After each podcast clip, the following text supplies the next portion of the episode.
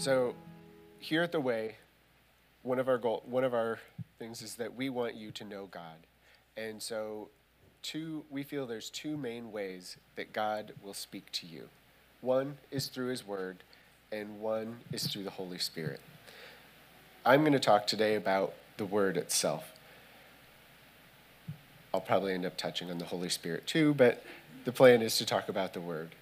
A few weeks back, I think it was in January, Tim talked about the importance of the Word and how important it is and how we take for granted what, it, what people have suffered and what people have gone through just so that we can read this and so we get to know the good message. I personally have a very close relationship with my Bible, and because I can, I will embarrass kids. I have like some of the favorite birthday cards ever from my kids that they made in the front of my Bible. So if I lost this, it really would be a problem. so let's pray.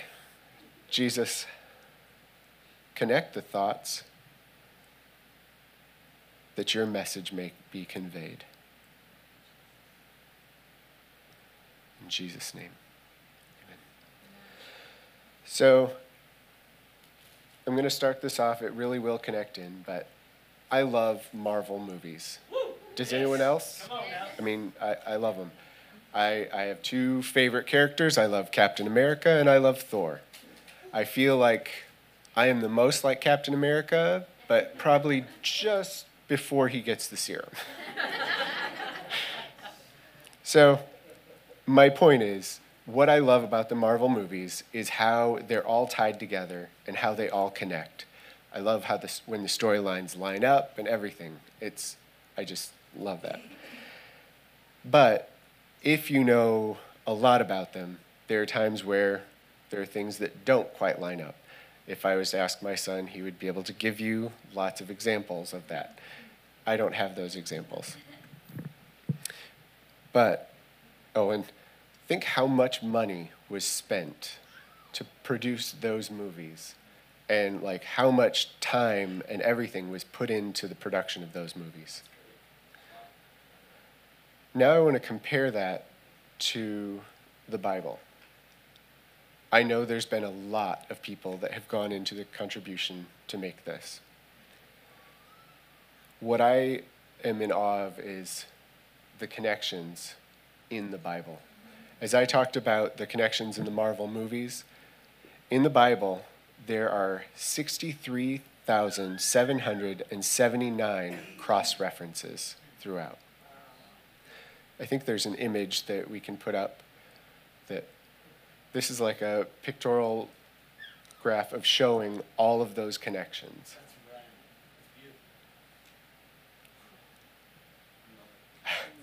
Sixty-three thousand seven hundred and seventy-nine. And it's not just connected in only the Old Testament or just the New Testament, it's all throughout. So no man could possibly have done that. I mean, it was written in a time span over a thousand years of 40 different authors who ranged from rich to poor, all different walks of life. And spoke, it was written in three different languages Hebrew, Greek, and Aramaic. Throughout the whole Bible, with all the different authors and everything, God's character is the same and is consistent all throughout. His character never changes. That consistency is what points to one author. So we believe three, dif- three things about the Bible. One, the first thing is that it is inspired by God. Now, as I think about that, I, you know, I have to no. We believe the Bible was God inspired. And by God inspired, we mean that God is the author. They're His words. They're not just His thoughts or His general ideas, and that people took the liberty to write their own way. we feel that it is God's word. 2 Timothy 3 16, 17. All scripture is God breathed and useful for teaching, rebuking, correcting, training in righteousness, so that the man of God may be thoroughly equipped for every good work. So, one, I, I love that passage, but what I I know that it's been used to teach me, the word has been used to rebuke me, and it has been I feel that it I believe that it is God breathed. Now when when we talk about God breathed, you know, some people are like, well, what do you mean by that? If you want to convey a message, if you want to talk, you have to force air through your vocal cords. Just like that, the Holy Spirit came through with his message to the people to convey. So, as the authors of the Bible wrote, the Holy Spirit was behind that. So, when we say God breathed, I, I was talking this through, I think, with my wife the other day, and I'm thinking, you know, it wasn't just that it was his thoughts and the people were, you know, writing the message. And I, of course, do like air keyboard stuff, and then it's like, oh, wait, they would have used a different way of writing. so, the second thing that we believe about the Bible is that it's inerrant. This means that it's without error. So we believe that the Bible is without error.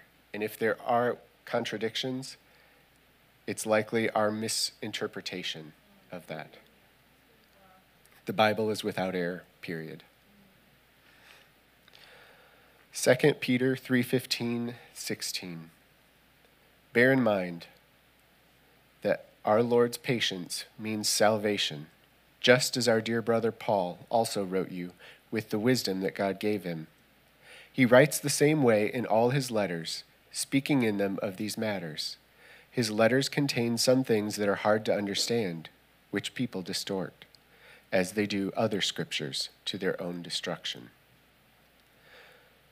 So here, there's a couple things. One, he's already proclaiming Paul's writings to be scripture. Two, he's talking about how people will distort it and misinterpret that.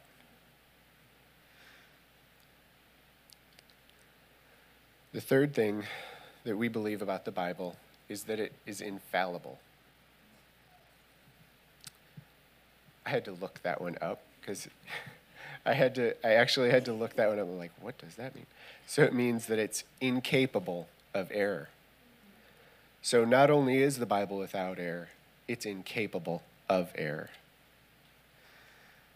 God gave his law as direct words for his people, and he does not lie in Hebrews 16 through 18, men swear by someone greater than themselves, and the oath confirms what is said and puts an end to all argument. Because God wanted to make the unchanging nature of his purpose to be very clear to his heirs of what was promised, he confirmed it with an oath. God did this so that by two unchangeable things, in which it is impossible for God to lie, we have fled to take hold of the hope offered to us, may be greatly encouraged. God doesn't lie. His word is true. It's true all the way through, the beginning to the end. So, as people, what do we do in court? Where do you put your hand? You have to swear in the Bible you swear by some they'll have you swear by something that is greater than you are because your word isn't enough but his is. Samuel 15:29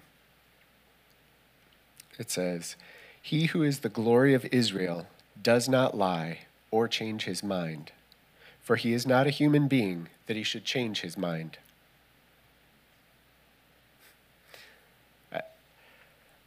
I uh, I love the times where it just says that God doesn't lie and that he doesn't change his mind. How many people do you know that have never lied or that don't change their mind?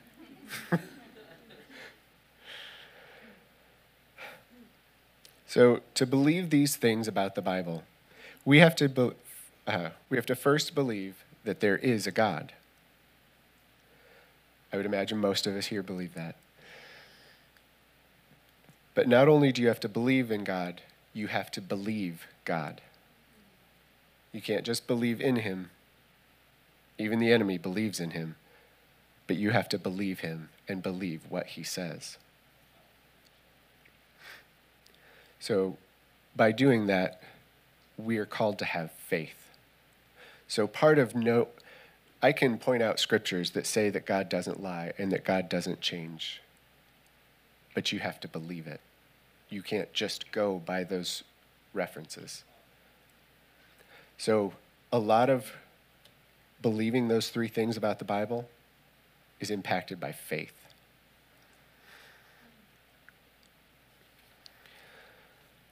Now I'm going to read a long passage. I cut it down because I really wanted to read a lot more, but I'm going to read Hebrews 11, 1 through 12.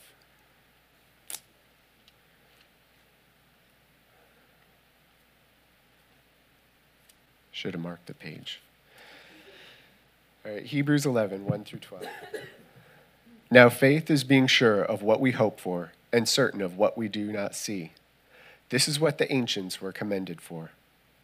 By faith, we understand that the universe was formed at God's command, so that what was seen was not made out of what was visible. I think back to when Brady spoke. I was I was knocked out by that. that was a pretty good message, man. By faith, Abel offered God a better sacrifice than Cain did. By faith, he was commended as a righteous man. When God spoke well of his offerings, and by faith, his, he still speaks, even though he is dead. By faith, Enoch was taken from this life so that he could not experience death he could not be found because God had taken him away. For before he was taken, he was commended as one who pleased God. And without faith, it is impossible to please God, because anyone who comes to him must believe that he exists, and he rewards those who earnestly seek him. By faith, Noah, when warned about things not yet seen, in holy fear, built an ark to save his family.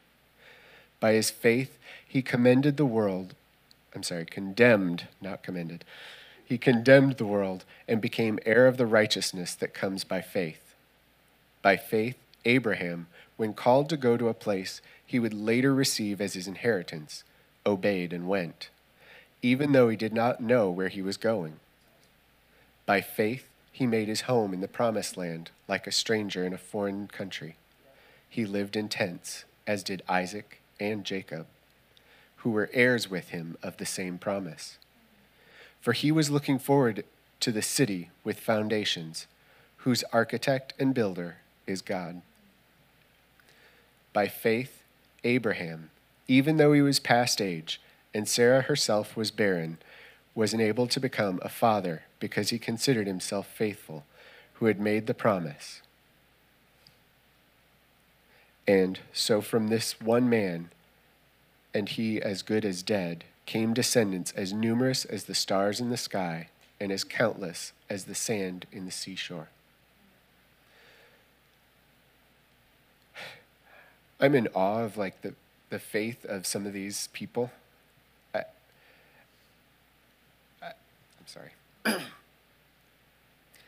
I'm in awe of some of these people. I wish that I had faith like that. I mean, going to a land you don't know, you're going to live in a tent. These men didn't get to see the fulfillment of the promise that God made for them. And in this life, we don't always get to see that promise of what God has promised us. But His word is true, and He does not lie. So we know that we can count on what God says to us. Um, so back in Hebrews 11, 11 6, and without faith, it is impossible to please God, because anyone who comes to him must believe that he exists and that he rewards those who earnestly seek him. One of the best ways to earnestly seek him is spend time in the Word. Yeah, sure.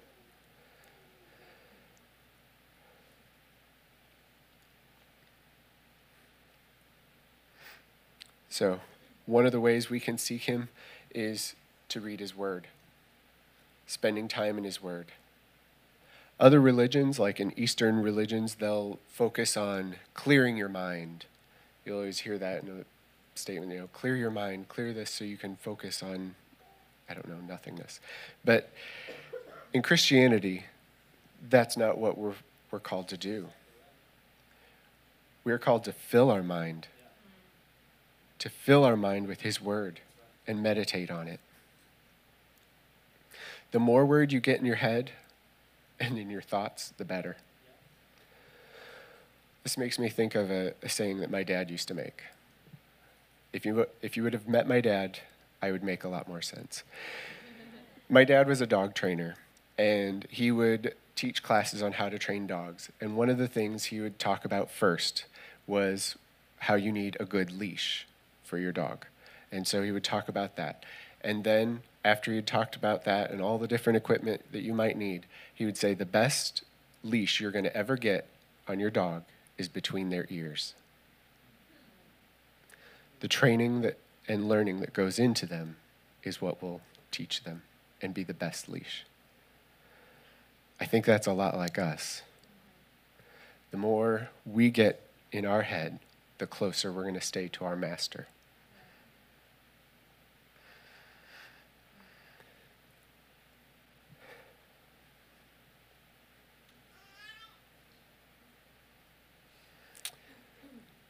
In the Bible, the times where God gets angry, I noticed the first time, the first time I can notice in the Bible that he gets angry is when he's speak, talking to Moses, and Moses doesn't believe him. Moses didn't believe that God could use him to speak to Pharaoh. How many times have you not believed God?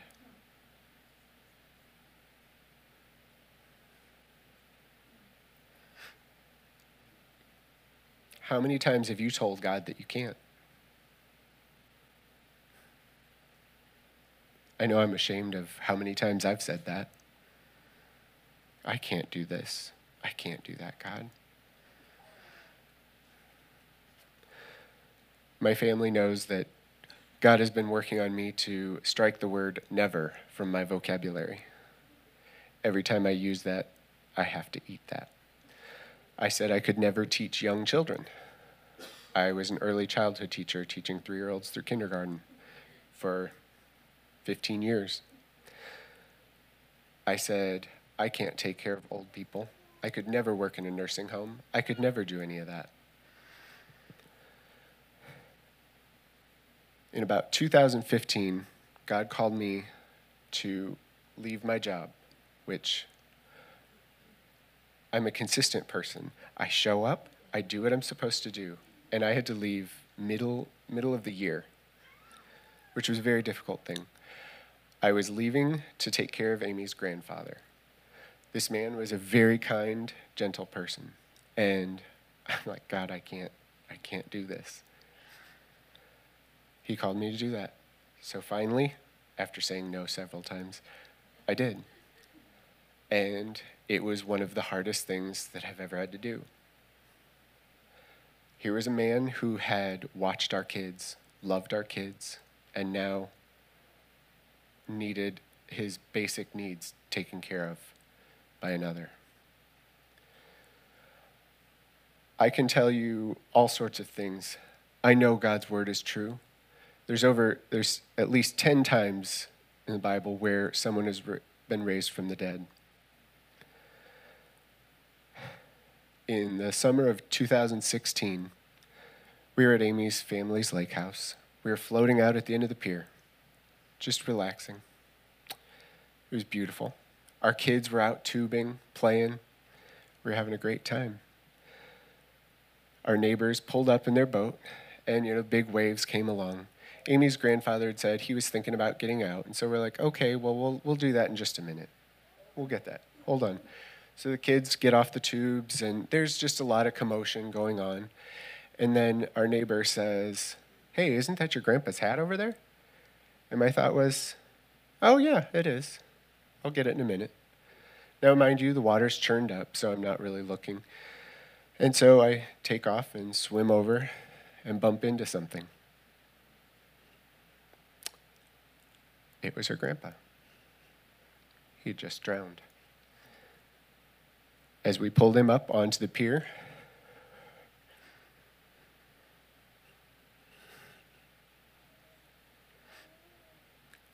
he was purple, not breathing, no heartbeat.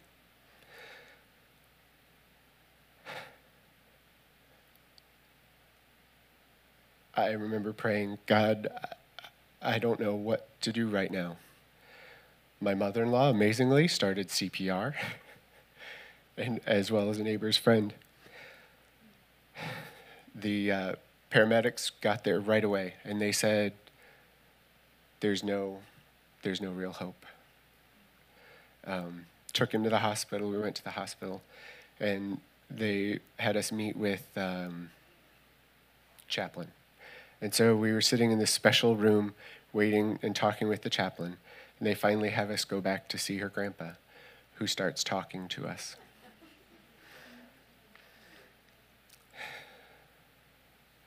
One of our prayers for years had been that he would get saved, and he hadn't. Two weeks after the drowning, he asked us, How do you become part of that club?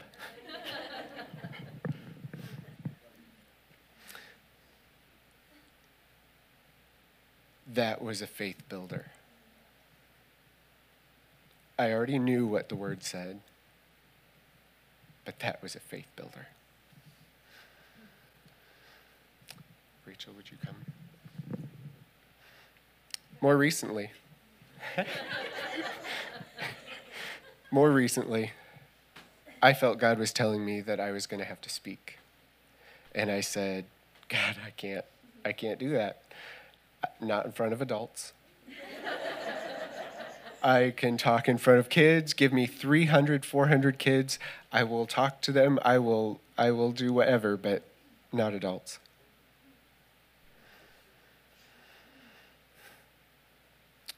You have to believe that God wants to speak to you. Which we think the main way that He does that is through the Bible. His Word. If we don't believe what God has said and what He said He's going to do, we're no better than the lost world around us.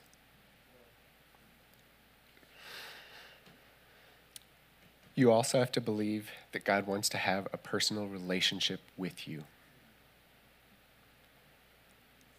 You can do that by one, reading the Word, and two, knowing the Holy Spirit.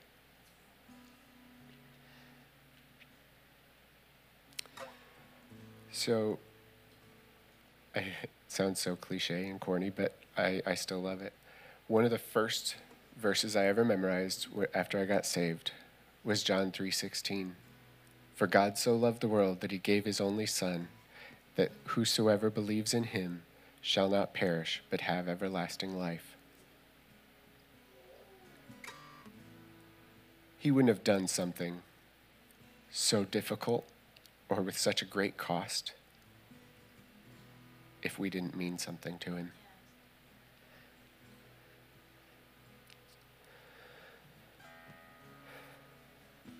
So, as sorry,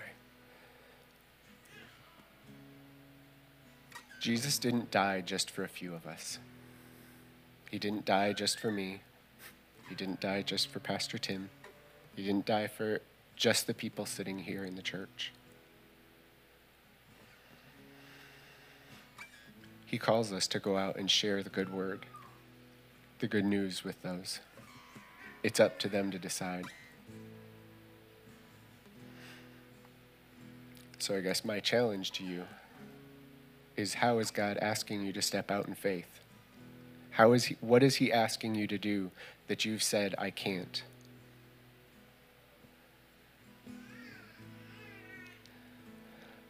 Find when I say that I can't, it's usually something I'm supposed to do. Whether for me, sometimes it's just going over and talking to someone new or getting up here today and speaking. we have a great way coming up for you, for you to be able to step out and share the word.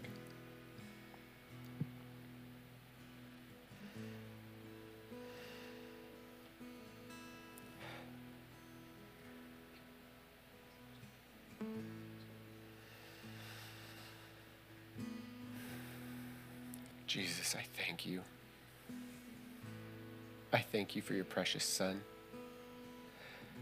And Jesus, I thank you for the opportunity to share your word with others. I thank you that you want to have a personal relationship with me and with everyone, Lord.